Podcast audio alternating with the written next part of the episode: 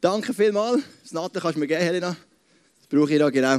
Wow, hey, mega cooler Einstieg zum Thema Sex. Und, äh, oder Vorbereitung, oder? Es fängt ja immer ein bisschen vorher an. So meine Erfahrung auf jeden Fall. Und ich bin vor ein paar Wochen mit einem Kollegen von mir, meinem Bruder, ähm, guter Kollege, bin ich ähm, in einem Pub gewesen. Und dann hat er mir gesagt, Joel, ich finde das I S F wirklich cool. Bis auf zwei Sachen. Ihr predigt immer wieder über Geld und immer wieder über Beziehungen. Und das nervt. Wieso macht ihr das? Weil ich merke, oder, wir haben eine ganze Serie abgeschlossen über Geistesgaben, oder wir starten dann ins neue Jahr mit einer Serie über den ersten Petrus, Ende Jahr noch eine Serie über den Hebräerbrief. Und dann kommst du so hin und denkst, das ist doch Chille. Wir lernen den ersten Petrus, Vers für Vers, nehmen das auseinander, oder Hebräerbrief, gehen da durch, Altes Testament, Neues Testament, Alten Bund, Neuen Bund und so weiter. Aber Sex, was sucht das in der Chille? Ich möchte dir sagen, was es sucht. Vielleicht bist du heute Morgen auf dem Internet gewesen, ich schon. Es hat einen Artikel über das Live on Stage. Ich bin ja Pressesprecher vom Live on Stage. Live on Stage ist das Musical, das Alan vorgestellt hat, Dienstag bis Sonntag. Und mich hat ein Journalist interviewt. Und seine Frage war, eine der ersten Fragen ist, dürfen Schwule auch kommen?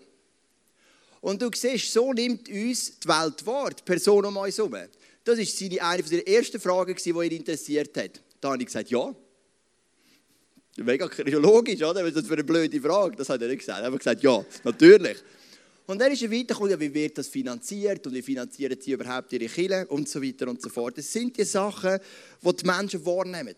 Und Jesus lehrt darüber. vierzig Prozent von allen Gleichnissen gehen um das Thema Geld und immer wieder, das werden wir heute Morgen sehen, lernt Jesus über Beziehungen und auch über Sexualität. Der Artikel fängt folgendermaßen an. Ich finde es ja noch cool, der Titel, mir gefällt er. Luzerner Freikirchen protzen auf der Allmend. Wieso jetzt auch nicht, oder? Ähm, ich bin grundsätzlich, ich tue noch gerne ein bisschen angeben und ein bisschen blöffen. Also zu mir passt jetzt der Titel noch. Und dann heißt es, in Luzern machen Freikirchen derzeit exzessiv Werbung für ihren sechstägigen Grossevent in der Allment-Messe. Jetzt beschlossen. Das Ziel der Freikirchen, Menschen von ihrer prüden Moral und der bibeltreuen Heilslehre zu überzeugen. Und du merkst, hey, Brüder. Und das hat einen Grund, dass die Menschen so denken. Und dieser Grund, der liegt in der Kirchengeschichte. Und den möchte ich dir erklären. Du musst wissen, unsere Theologie, oder die Theologie, die die Kirche, auch gerade die katholische Kirche lehrt, die ist nicht nur geprägt von der Bibel, sondern ganz ma- maßgebend neben der Bibel von einem Mann namens Augustinus. Jeder, der Theologie studiert hat, weiss das, aber die meisten wissen das nicht. Der Augustinus war der, der im vierten Jahrhundert all die verschiedenen Lehren von all diesen Kirchen in Äthiopien, in der, in der, in der Kleinasien, heutige Türkei, Israel und so weiter zusammengebracht und gesagt, wir müssen diese Lehre vereinheitlichen, sonst gibt es ein Chaos. Und ganz viel, was wir heute lernen, geht zurück auf den Augustinus, Rechtfertigungslehre und so weiter, hat seine Basis, nebst der Bibel natürlich oft bei dem Mann namens Augustinus. Und der Augustinus hat wirklich eine andere Sexualethik von der Kirche gelehrt und das auf eine Art und Weise, wo ich es überhaupt nicht gesehen habe. Der Augustinus hat ein extrem zügelloses Leben geführt, wie man so will sagen, mit vielen Frauen geschlafen, viel Fun gehabt. Und dann ist er zum Glauben gekommen und dann hat er gekehrt auf die andere Seite. Ein Satz, so wie es der Augustinus gesagt hat, ist gesagt, es ist Sünde, Sex zu haben, wenn das Ziel nicht ist, ein Kind zu zeugen. Ein totaler Blödsinn, wenn man die Bibel liest, das werden wir noch sehen. Noch eins oben drauf gegeben hat der Hieronymus, eine weitere wichtige Figur des ersten Jahrhunderts. Er hat gesagt, leidenschaftlicher Sex ist immer Sünde. Immer. Also Sex dürfen wir haben, weil es muss auch Kinder geben. Aber er darf nie leidenschaftlich sein, sonst ist es Sünde. Und er hat sogar gesagt, leidenschaftlicher Sex ist immer Ehebruch. Und du merkst, es ist krass, so sind wir geprägt. So sind wir geprägt. Oh, da muss die erste Person schon gehen, Babywelt Nummer eins. Äh, ich weiss, wie es ist, gell, kleine Kind. Ähm, so sind wir geprägt. Jetzt, spannende, Mittelalter, die katholische Kirche hat einen Zyklus eingeführt, wenn man Sex haben darf, wenn nicht. Hast du das gewusst? Folgende Regeln. Am Donnerstag darf ein Ehepaar keinen Sex haben. Donnerstag kein Sex. Warum? Weil am Donnerstag ist Jesus verhaftet worden. Also das ist dann der Abend, die Leute sagen, dann gehe ich lieber in den Fußballclub, weil ich darf ja eh keinen Sex haben zu Hause. Freitagabend, oder Freitag den ganzen Tag, nicht nur Abend, kein Sex. Das gilt immer für den ganzen Tag, weil dann ist Jesus hingerichtet worden. Samstag dürfen wir keinen Sex haben, weil dann gedenken wir an die Jungfrau Maria. Und Sonntag dürfen wir keinen Sex haben, weil dann gedenken wir an die verstorbenen Heiligen. Montag, Dienstag sind die guten Tage. Und Mittwoch hat man den Kirchen regionale Freiheiten gegeben. Die eine Kirche hat gesagt, ihr dürft Sex haben, die andere hat gesagt, am Mittwoch gedenken wir an den und den Heiligen, der vielleicht irgendein Schutzpatron ist für unser, für unser Gebiet. Zusätzlich hat man gesagt, vierzig Tage vor Weihnachten kein Sex, vierzig Tage vor Ostern kein Sex und vierzig Tage vor Pfingsten kein Sex. Und das war die härteste Zeit, weil zwischen Ostern und Pfingsten liegen nochmal fünfzig Tage. Das heisst, innerhalb von neunzig Tagen hast du zehn Tage gehabt. Ausgerechnet auf das ganze Jahr gibt es vierundvierzig Tage, wo ein katholisches Ehepaar im Mittelalter Sex haben durfte. Es hat Vor- und Nachteile. Für die Spitäler war es leichter planbar. Ja, man muss immer beide Seiten sehen. Es war leichter planbar. Und ich finde auch für die Tourismusbranche hat man wahrscheinlich ein bisschen gewusst, wenn denn so die jung verheirateten Pärchen eher zusammen in die Ferien gehen und wenn nicht. Also ich finde, so hat alles im Leben Vor- und Nachteile. Aber du merkst, wir sind so geprägt von einer negativen Sexualethik, die in der Bibel überhaupt keinen Platz hat. Für mich unverständlich oder gewissermaßen kann ich schon nachvollziehen, weil eben Sex auch ganz viel Ungutes bringt, ganz viel Schwieriges. Und das Bild, das ich immer bringe, wenn ich über das Thema rede oder auch über das Thema Geld, ist genau das gleiche System. Das erste Bild ist im Brunnen in Afrika. Es ist mehr mit Wasser. Mit Wasser kannst du so viel Gutes machen. Du kannst in Afrika Brunnen graben und die Leute überleben vielleicht wegen dem Brunnen. Und Wasser, das ist das zweite Bild, das kann Überschwemmungen auslösen, Tsunamis, und es können Tausende oder Hunderttausende von Leuten, wie es im Tsunami zweitausendsechs ums Leben kommen. Wasser hat immer eine Möglichkeit, Leben zu schaffen, und es hat auch immer ein Potenzial, Leben zu zerstören. Und genauso ist es mit Sex. Sex hat die Möglichkeit, Leben zu schaffen. Sex hat die Möglichkeit, Leben zu zerstören, Pädophilie und so weiter und so fort. Wir kennen all diese Beispiele. Und das macht Angst. Und dann tut man anfangen einschränken. Aber dann fragen wir mal, was sagt denn die Bibel dazu? Sprüche fünf, Vers achtzehn, neunzehn. Erfreue dich an deiner Frau, die du als junger Mann geheiratet hast. Ich finde es jung noch lustig. Also wenn du schon älter bist, bist du noch Single. Es ist jetzt nicht so gemeint, dass du nicht mehr heiraten darfst. Lass sie eine Quelle deines Segens für dich sein. Bewundere ihre Schönheit und Anmut. Berausche dich immer wieder an ihren Brüsten und an der Liebe, die, die, die, die sie dir schenkt. In diesem Vers ist nichts von dieser Lehre vom Augustinus. Nichts vom Hieronymus, der sagt, leidenschaftlicher Sex ist immer Sünde. Schau mal den Vers an. Erfreue dich. Dann heisst es, lass sie eine Quelle des Segens sein. Das ist so ein bisschen der fromme Adings. Dann aber heisst es, bewundere ihre Schönheit und Anmut und dann sogar berausche. Also man merkt, Sex in der Bibel ist etwas mega Schönes. Und ich habe drei ganz einfache Punkte am Anfang, einfach um das mal zu setzen. Erstens, Sex ist eine Erfindung von Gott. Zweitens, Sex macht Freude. Drittens, Sex schenkt Leben. Vielleicht bist du jetzt aber auch da und sagst, Joel, ich kann keinen Sex haben, weil ich bin Single. Auf das komme ich dann noch. Weil Sex ist etwas mega schön, aber es ist nicht die Quelle von deinem Glück. Aber was ist der erste Befehl, den Gott den Menschen gegeben hat in der Bibel? Der erste Befehl war nicht, liebe deinen Nächsten wie dich selber oder liebe deine Feinde oder halt meine Gebote. Der allererste Auftrag, den wir lesen in der Bibel, war, und Gott segnete sie und sprach, seid fruchtbar und vermehrt euch. Das ist der erste Auftrag, den wir finden in der Bibel. Seid fruchtbar und vermehrt euch. Im Alten Testament gibt es zwei Bücher. Die Bibel besteht aus dem Alten Testament und dem Neuen. Das Alte Testament ist die Geschichte von Adam bis zu Jesus, vor Jesus. Und das Neue Testament ist die Geschichte von Jesus und seinen Aposteln. Es gibt zwei Bücher, die dürfen die Juden erst ab zwanzig lesen. Das ist das Buch Hohenlied und das Buch Ezekiel. Das Buch Ezekiel dürfen erst ab zwanzig lesen, weil der Ezekiel, der war ein bisschen ein spezieller Prophet. Der hat so krasse Visionen gehabt, dass wir sehen, wenn das Teenager unter zwanzig lesen, dann, dann dreht die nachher durch.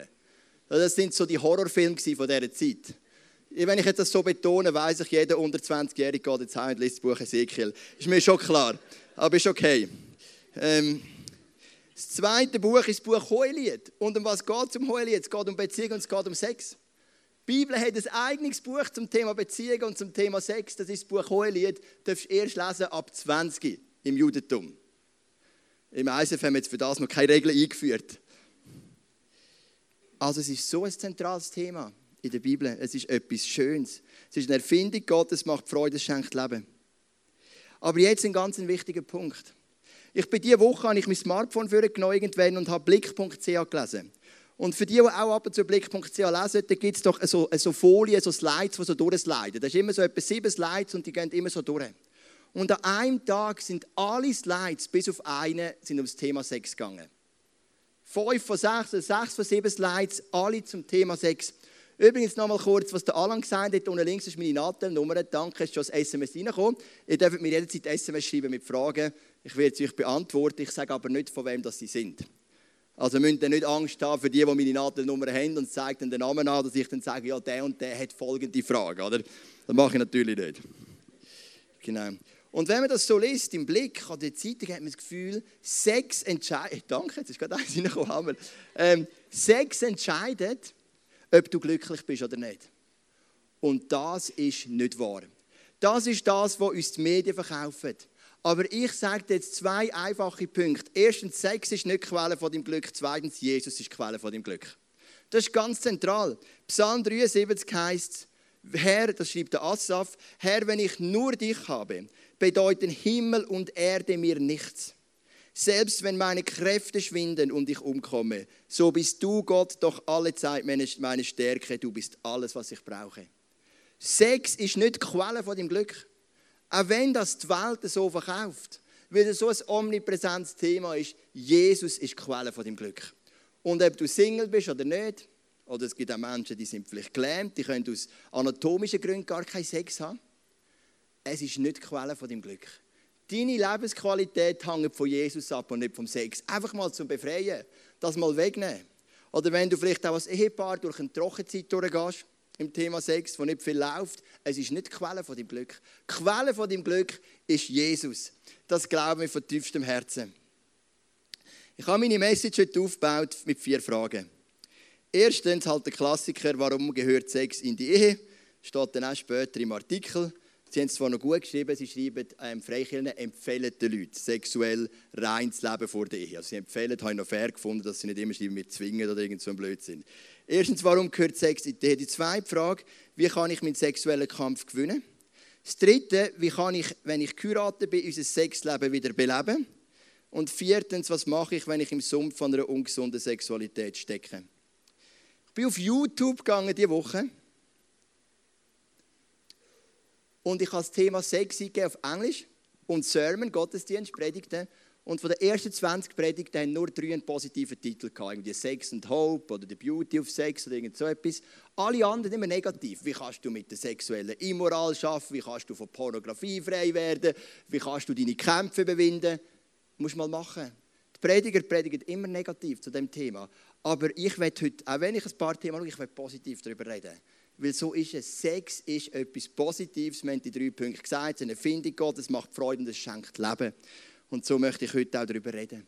Wir haben vorhin das Theater gesehen, mega cool, oder? So eine typische Szene. Mir ist schon ein bisschen länger her, dass ich Single war. Ich mag mich nicht so gut daran erinnern. Aber vielleicht war es ungefähr so, oder? Du bereitest dich vor, du bist nervös und das weiß ich noch. Also, als ich Rebecca gefragt habe, ob sie meine Freundin sein ähm, also das ist ja brutal, oder? Da leidest du ja tagelang als Mann und dein Herz schlägt und du kannst nicht schlafen und so weiter und so fort. Das ist normal. Wir haben das vorhin gesehen, es, es ist etwas, eine Beziehung ist etwas Schönes und es ist verbunden mit einer gewissen positiven Anspannung. Warum gehört Sex in die Ehe? Es ist ganz einfach. zweiter Mose zwanzig, Vers vierzehn, du sollst nicht die Ehe brechen. Was bedeutet das? Es bedeutet, im Jüdischen, die Bibel ist für Juden geschrieben, im Alten Testament, im Judentum ist jeder Geschlechtsverkehr außerhalb der Ehe ein Ehebruch, selbst mit deiner zukünftigen Frau oder deinem zukünftigen Mann. Es ist nicht im Deutschen, haben wir das Wort anders gefüllt. Im Deutschen ist, wenn ich sage, ich habe Ehebruch betrieben, dann denken die Leute, ich habe mit einer Frau, ich geheiratet, habe mit einer Frau geschlafen, die auch geheiratet ist oder auch nicht geheiratet ist, Ehebruch. Aber Ehebruch im Jüdischen hat ganz eine andere Füllung. Ehebruch heisst, jeder Sex außerhalb der Ehe ist ein Ehebruch, weil man den Bund von der Ehe gebrochen. Das ist das hebräische Verb, ähm, das hebräische Verb Nadab und es bedeutet der Ehebruch. Es ist ein Ehebruch. Ich möchte es dir aber nicht nur biblisch erklären, ich möchte es dir vor allem psychologisch auch erklären, weil ich vermute, dass die Bibel immer einen Grund hat, wenn sie irgendwie ähm, ein Gesetz oder ein Gebot erlässt. Und was mir am meisten eingeleuchtet hat, ist die Geschichte. Ich hoffe, es macht für dich Sinn. Ich muss eigentlich gar nicht dazu sagen, sagt alles. Nein, sagt gar nichts, logischerweise. Also, was bedeutet das? Ähm, wir haben ja nächsten Sonntag das Thema Ehe, wird äh, Reto Sigrist darüber predigen. Wir haben gedacht, wir müssen einen Profi einfliegen, darum habe ich ihn gefragt. Ich freue mich mega. Kein Druck, Reto, gar nicht, aber ich freue mich. Ähm, und er erklärt das noch viel tiefer. Aber ähm, wir haben ein Leib, eine Seele und einen Geist. Wir alle uns, oder? Wir haben ein Leib, eine Seele und einen Geist. Der Leib ist der Körper, die Seele ist unsere Seele, unsere Gefühle, unsere Emotionen und der Geist ist das, was mit dem Übernatürlichen, mit Gott kommuniziert. Und was Gott will zum Thema Sex, ist das. Gott sagt, es gibt einen Moment, da übernehme ich volle Verantwortung für die Seele von meiner Frau und sie von mir. Wenn sie eine Depression hat, ist es auch meine Depression. Wenn sie depressiv ist, äh, wenn, wenn sie traurig ist, bin auch ich traurig. Wenn, wenn, wenn sie krank ist, bin auch ich krank. Wir gehören zusammen, das sagt die Bibel, wir sind eins. Das Gleiche gilt für den Geist. Wenn meine Frau eine Glaubenskrise hat, trifft es auch mich und umgekehrt. Wir übernehmen die volle Verantwortung. Und die volle Verantwortung, biblisch gesehen, übernimmst du beim Eheschluss. Der Eheschluss, schon das S M S haben wir, ich kann noch etwas tun. Der Eheschluss, biblisch gesehen, ist im Alten Testament hat es nur einen gegeben, nämlich vor dem Priester. Das hat dann auch für den Staat gegolten. Man hatte keine Trennung von Glauben und Staat. Heute hat man zwei. Meine Freunde haben das so gemacht, am Dienstag zivil und am Samstag kirchlich. Wir haben das nicht zusammengenommen, das empfehle ich auch allen. Und es ist der Moment, wo du vor Gott das Versprechen abgibst und vor dem Staat, wir übernehmen die volle Verantwortung, wo du auch körperlich die volle Verantwortung und die volle Intimität entdeckst. Das ist, glaube ich, der Grund. Weil für Gott ist Sex etwas Schönes, es macht Freude, aber es ist auch etwas Heiliges. Es ist ein Schutz. Es ist wie ein Schutzwall für das Thema Sexualität. Wenn so jeder so leben würde, gäbe es viel weniger Krankheiten auf der Welt, also sexuelle Krankheiten. Es ist logisch, es ist ein Schutz, den Gott eingeführt hat, das ist die Ehe. Und da gehört der intim, intimste, Mann, äh, der intimste Akt zwischen Mann und Frau rein. Was aber die Menschen von heute machen, viele, die machen Folgendes. Wir haben die drei Säulen, Leib, Seele und Geist. Null verantwortlich für die Seele des anderen, null Verantwortlichkeit für den Geist des anderen, aber voller Sex. Und so hat es Gott aus meiner Sicht nicht gedacht. Jetzt, jetzt habe ich gemerkt, es gibt zwei Prediger-Aussprüche. Die einen sagen, ja, wenn eben Leute vor der Ehe Sex haben miteinander, dann gibt es immer Verletzungen und es gibt immer Enttäuschung und es bleibt immer etwas zurück. Ist es so? Keine Ahnung. Es gibt auch Leute, die sagen, offene Beziehungen können nie funktionieren. Es gibt immer Enttäuschungen, es endet immer in einem Fiasko. Das sagen ja Christen schnell, oder? Sie versuchen ja, ihr, ihr Modell zu rechtfertigen. Ist es so? Keine Ahnung. Ich habe schon mit Leuten geredet, die sagen, wir sind in einer offenen Beziehung und tiptop happy dabei. Ich sage nicht, dass es nicht funktioniert. Ich sage nur, so hat es Gott nicht gedacht. Und auf das berufe ich mich. Wir haben die Bibel, wir haben das Wort Gottes und dort steht ganz klar drin, wie es Gott gedacht hat. Macht das Modell Spass oder nicht? Ich kann es nicht sagen. Wahrscheinlich macht es schon Spass. Ich bin nicht sicher, ich habe es nie ausprobiert. Aber es ist nicht so, wie es Gott gedacht hat. Und ich will Gott mehr gehorchen als den Menschen. Und ich bin verantwortlich vor Gott und nicht vor den Menschen. Und darum möchte ich so leben, wie es Gott lebt. Das ist für mich der Grund. Ich kann nicht sagen, ob es jetzt mehr Spass macht, was besser ist, was erfüllender ist. Wahrscheinlich schon das, weil ich, über, ich denke, Gott hat sich etwas überlegt. Aber wenn ich jetzt das würde, müsste es beurteilen, müsste ich beides erlebt haben. Habe ich aber nicht, dann kann ich es nicht beurteilen. Der Salomo hat Sprüche geschrieben, Sprichwörter. Wir haben vorhin schon den Satz gelesen mit dem Berauschen. Und der Salomo ist ein Kind von einem Ehebruch. Er ist entstanden aus dem David und der Batseba. Der David hat die Ehe gebrochen, er war auf dem Balkon, hat eine schöne Frau gesehen, hat sie geholt, hat mit ihr geschlafen und so weiter. Und dann ist der Salomo gekommen. Der Salomo ist ein Kind von einem Ehebruch und er verurteilt Ehebruch aufs Schärfste. Er heißt: Mein Sohn, willst du dich wirklich mit einer anderen vergnügen und in den Armen einer fremden Frau liegen? Denk daran, der Herr sieht genau, was jeder Einzelne von uns tut. Nichts bleibt ihm verborgen. Wer Gottes Gebote missachtet, dreht sich selbst einen Strick und ist gefangen in seiner Schuld. Wer sich nicht beherrschen kann, schaufelt sich sein eigenes Grab. Ja, in seiner großen Dummheit läuft er direkt hinein. Das ist aus zwei Gründen interessant. E, A, weil der Salomo selber das Kind ist von einem Ehebruch. Und B, weil er nach genau das lebt, was da steht. Die Bibel weiter ist genau über all das gefallen, was er hier beschreibt. Er hat sich selber den Strick gedreht, in seiner eigenen Schuld gefangen gewesen, hat sich sein eigenes Grab geschaufelt. Ui, genau. Das heisst, glaube ich, jetzt der Lichter sagt, Joel, ich bin nicht ganz einverstanden, komm zum nächsten Punkt. Gut, okay. Wir haben so nonverbale Kommunikation miteinander. Frage Nummer zwei.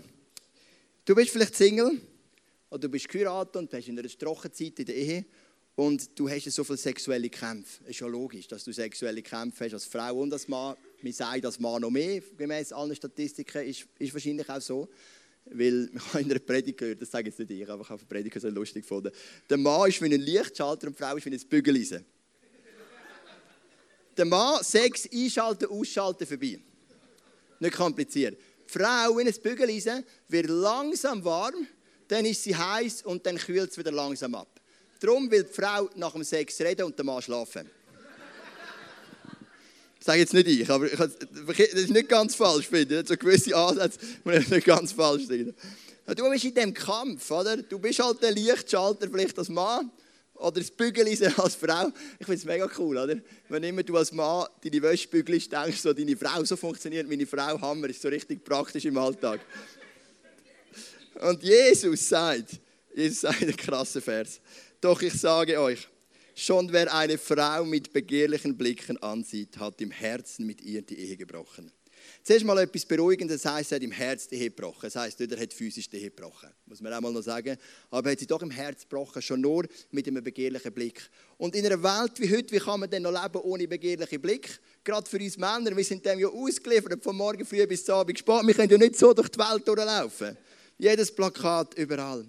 Und viele Männer und auch ich, wir haben einen Kampf mit unseren Kämpfen rund um die Sexualität.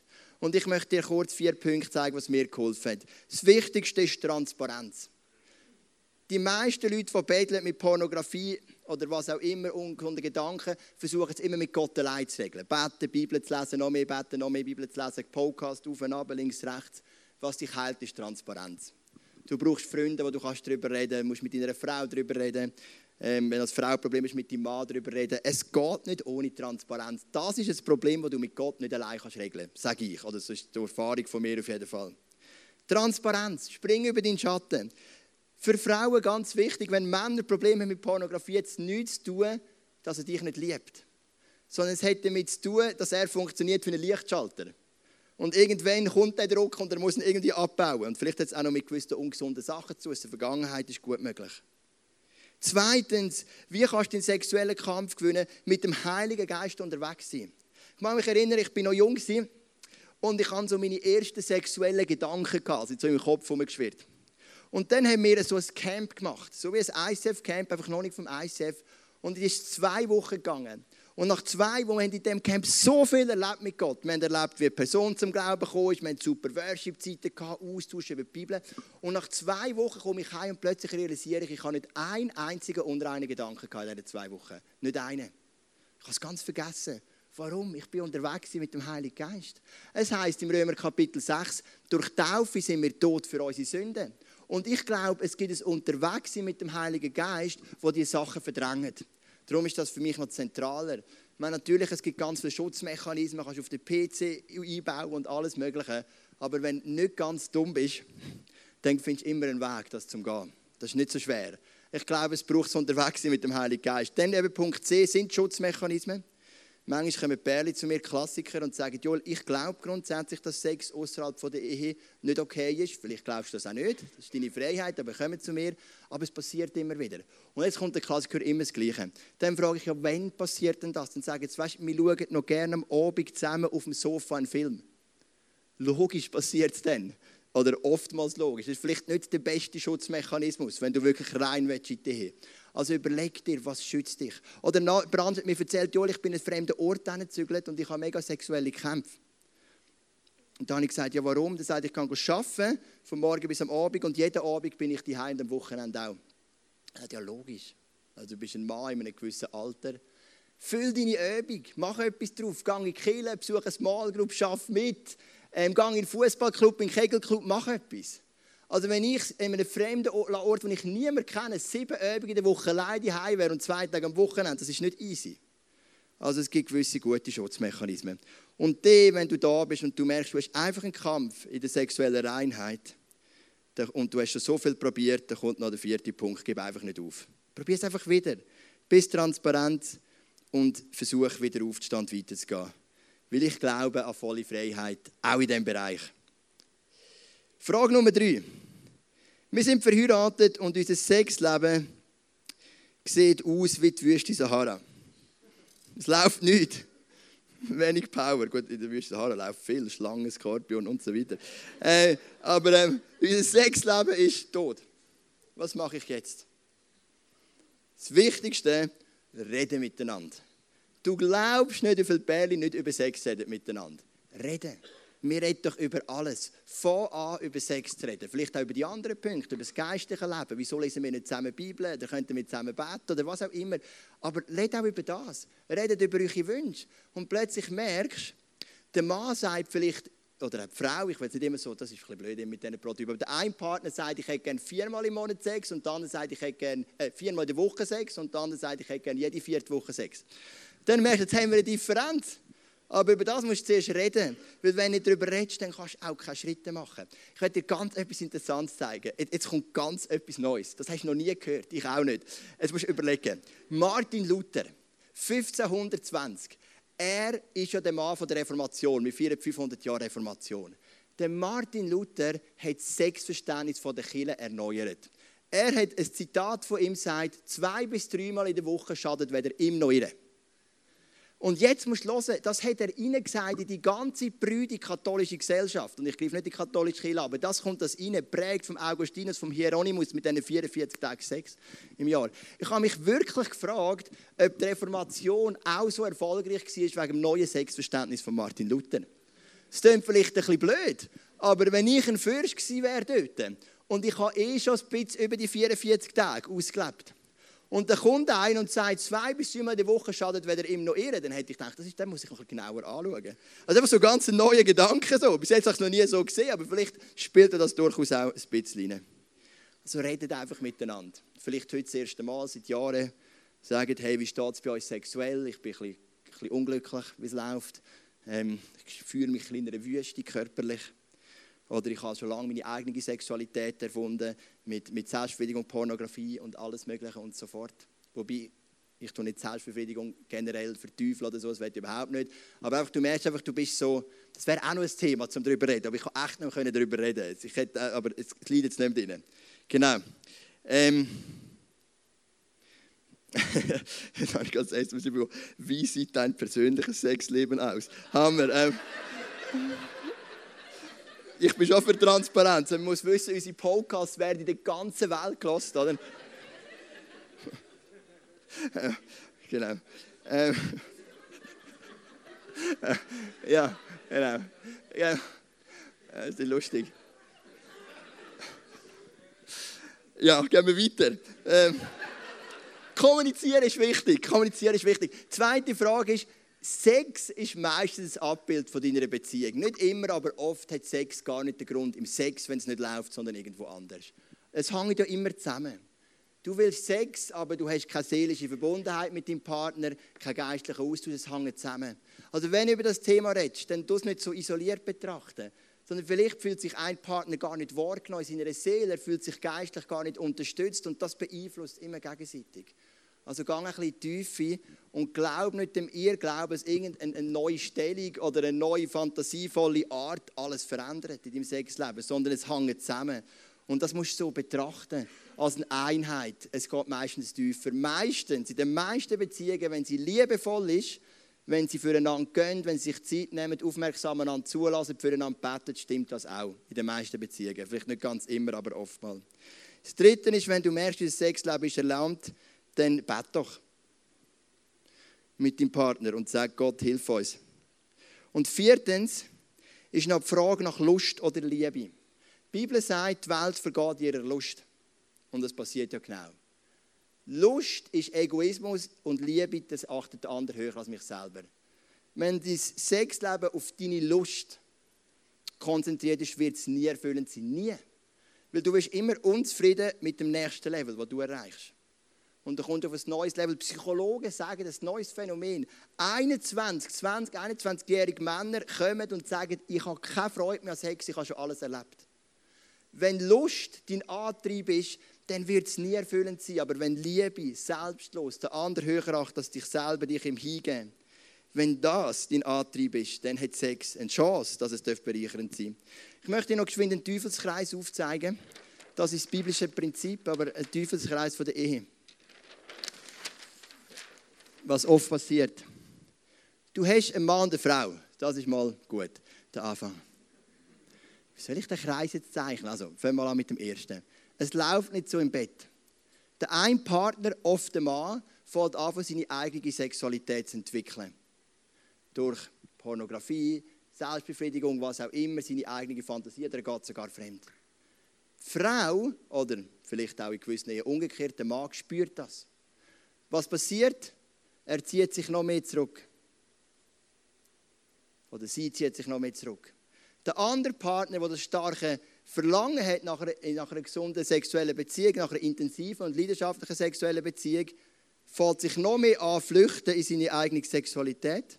Und der andere Partner zieht sich noch mehr zurück. Das ist nicht ein Kreis, das ist eine Abwärtsspirale. Das ist das Problem. Und wie bricht man diese Spirale? Durch Transparenz. Zusammenreden. Das ist der Punkt, wenn man so eine Spirale bricht. Und zusammen beten und so weiter. Frage vier. Was mache ich, wenn ich im Sumpf von einer ungesunden Sexualität stecke? Was meine ich mit dem? Wenn Leute zu mir kommen und sagen, ich habe ein Problem in einem sexuellen Kampf, versuche ich immer ein bisschen hinzuhören. Ähm, es gibt die einen, wo ich das Gefühl habe, Ähm, es gibt sicher Verbesserungspotenzial, aber Kämpfe ist immer ein bisschen blöd, das zu sagen, aber es sind so ein bisschen in einem normalen Rahmen. Sie störcheln mal, aber sie wissen, was ich hinwende, dann wird es wieder besser, wieder ein bisschen schwieriger. Aber ich habe das Gefühl, es ist so in einem normalen Rahmen. Und nicht sehr oft, aber ab und zu rede ich auch mit Leuten, also ich rede jetzt über das Thema nur mit Männern übrigens, ganz konsequent. Also wenn eine Frau bist, musst du nicht mit mir das Gespräch suchen. Aber mit Männern, wo ich merke, da ist etwas wirklich nicht mehr im normalen Rahmen. Normal ist ein blödes Wort, weil eben Jesus für uns eine volle Freiheit parat hat. Aber es ist wirklich in einem ungesunden Rahmen.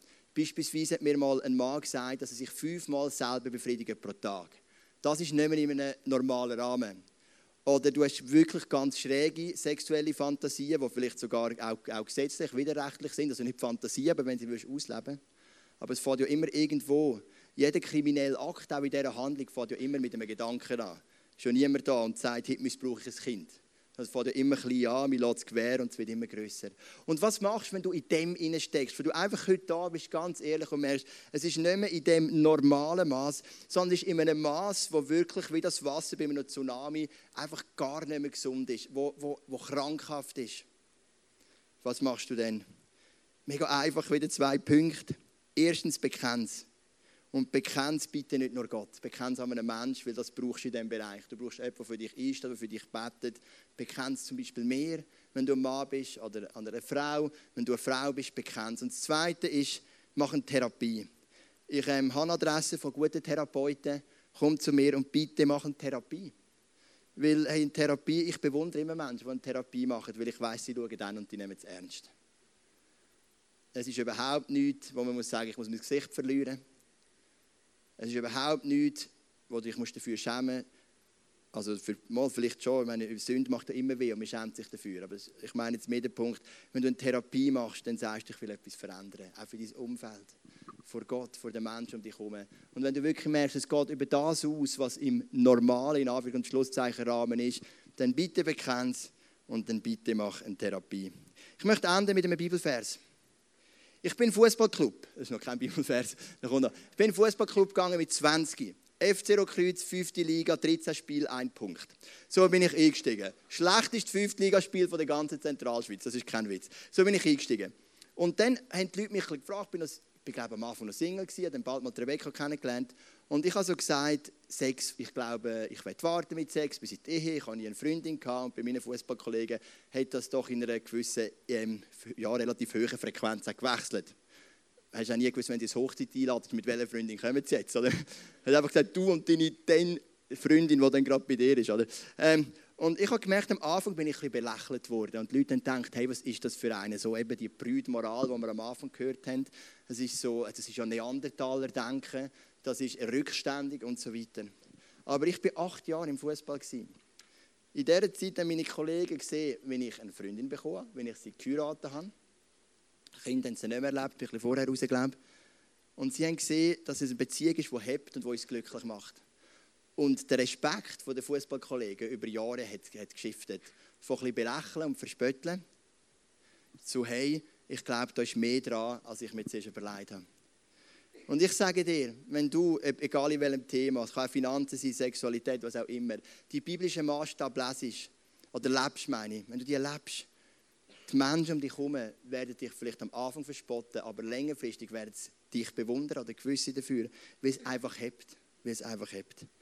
Darum möchte ich jetzt enden mit dem Vers aus Philipp zwei, Vers fünfzehn, wenn ihr gut zuhört, mega tiefer Vers. Denn euer Leben soll hell und makellos sein, also gegen außen und gegen innen. Dann werdet ihr als Gottes vorbildliche Kinder mitten in dieser verdorbenen und dunklen Welt leuchten wie Sterne in der Nacht. Wie können wir leuchten wie Sterne in der Nacht? Gegen außen, live on stage einladen und so weiter, aber eben auch gegen innen. Das Leuchten gegen außen, wenn es gegen innen nicht funktioniert, das ist Heuchelei. Das kann kontraproduktiv sein. Darum gehört das zusammen. Hell und makellos. Und wenn du die biblischen Prinzipien berücksichtigst, wenn wir miteinander fighten und, und transparent sind und bekennen und weitergehen, wenn du deiner Ehe immer wieder eine Chance gibst, auch wenn sie fast zum Scheitern verurteilt ist, dann wirst du leuchten. Und dann werden wir leuchten. Und darum finde ich es noch witzig, wenn wir noch zurückkommen auf den Zeitungsartikel, auch wenn das ein bisschen lustig tönt, aber es ist doch das, was die Menschen wahrnehmen um uns herum. Und ich möchte leuchten mit euch zusammen, inmitten von dieser Welt, wie helle Sterne am Himmel. Komm, wir stehen doch noch miteinander auf und dann bete ich noch.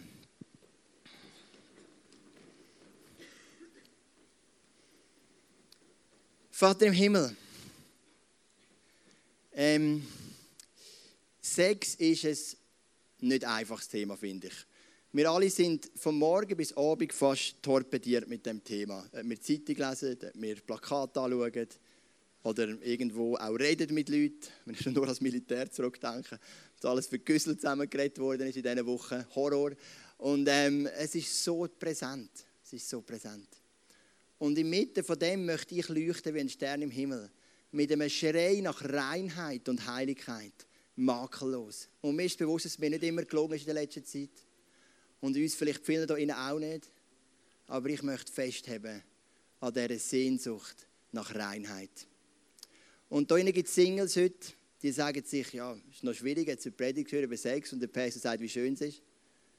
Aber wir haben gesagt, nicht Sex ist die Quelle von deinem Glück, sondern Jesus. Es ist eine Lüge, die ich brechen über dein Leben, wenn du das zulässt, dass du denkst, Sex ist die Quelle von deinem Glück. Das ist nicht wahr. Das ist nicht biblisch. Sex wird nie Quelle von deinem Glück, wenn du denkst, dass Sex Quelle von deinem Glück ist. Selbst wenn du hättest. Sondern Jesus ist die Quelle von deinem Glück. Und auf den hast du einen Zugang jederzeit, egal in welcher Lebenssituation. Und darum hast du alles, was du gleich brauchst, um glücklich zu sein, auch wenn du keinen Sex hast in deinem Leben. Aber wenn wir geheiratet sind, dann möchten wir auch ein gesundes, ein erfüllendes Sexualleben. Und da bitte ich dich einfach, dass du vielleicht Ehepaar, von dem ein bisschen fightet, dass du das einfach ganz neu erfrischst. Dass man darüber reden kann, dass man kann über Vorstellungen reden kann, dass man kann sagen kann, was, was einem vielleicht stört und schwierig tut, was einem verletzt und so weiter. Dass man zusammen kann zu Gott gehen kann, dass man einfach immer mehr in das Gesunde hineinwachsen kann, Vater. Wir möchten das Thema wieder zurücknehmen als Kirche. Und wir möchten sagen, wir als Kirche haben etwas zu sagen zu diesem Thema. Wir haben etwas zu sagen. Das ist ein wichtiges Thema. Und wir haben etwas zu sagen. Wir glauben nicht, oder ich zumindest nicht, am Augustinus seine Sexualethik, am Hieronymus seine schon gar nicht, sondern wir glauben an das, was ich denke, in der Bibel steht, Sprüche Kapitel fünf, Hohenlied und so weiter. Wir glauben, Sex ist eine Erfindung Gottes, es macht Freude und es schafft Leben. Und ich danke dir vielmals für das Geschenk, das du uns gegeben hast. Und jetzt, wenn wir reingehen, oder wenn wir noch einen Song hören, dann möchten wir uns einfach die Gedanken durch den Kopf gehen lassen. Amen.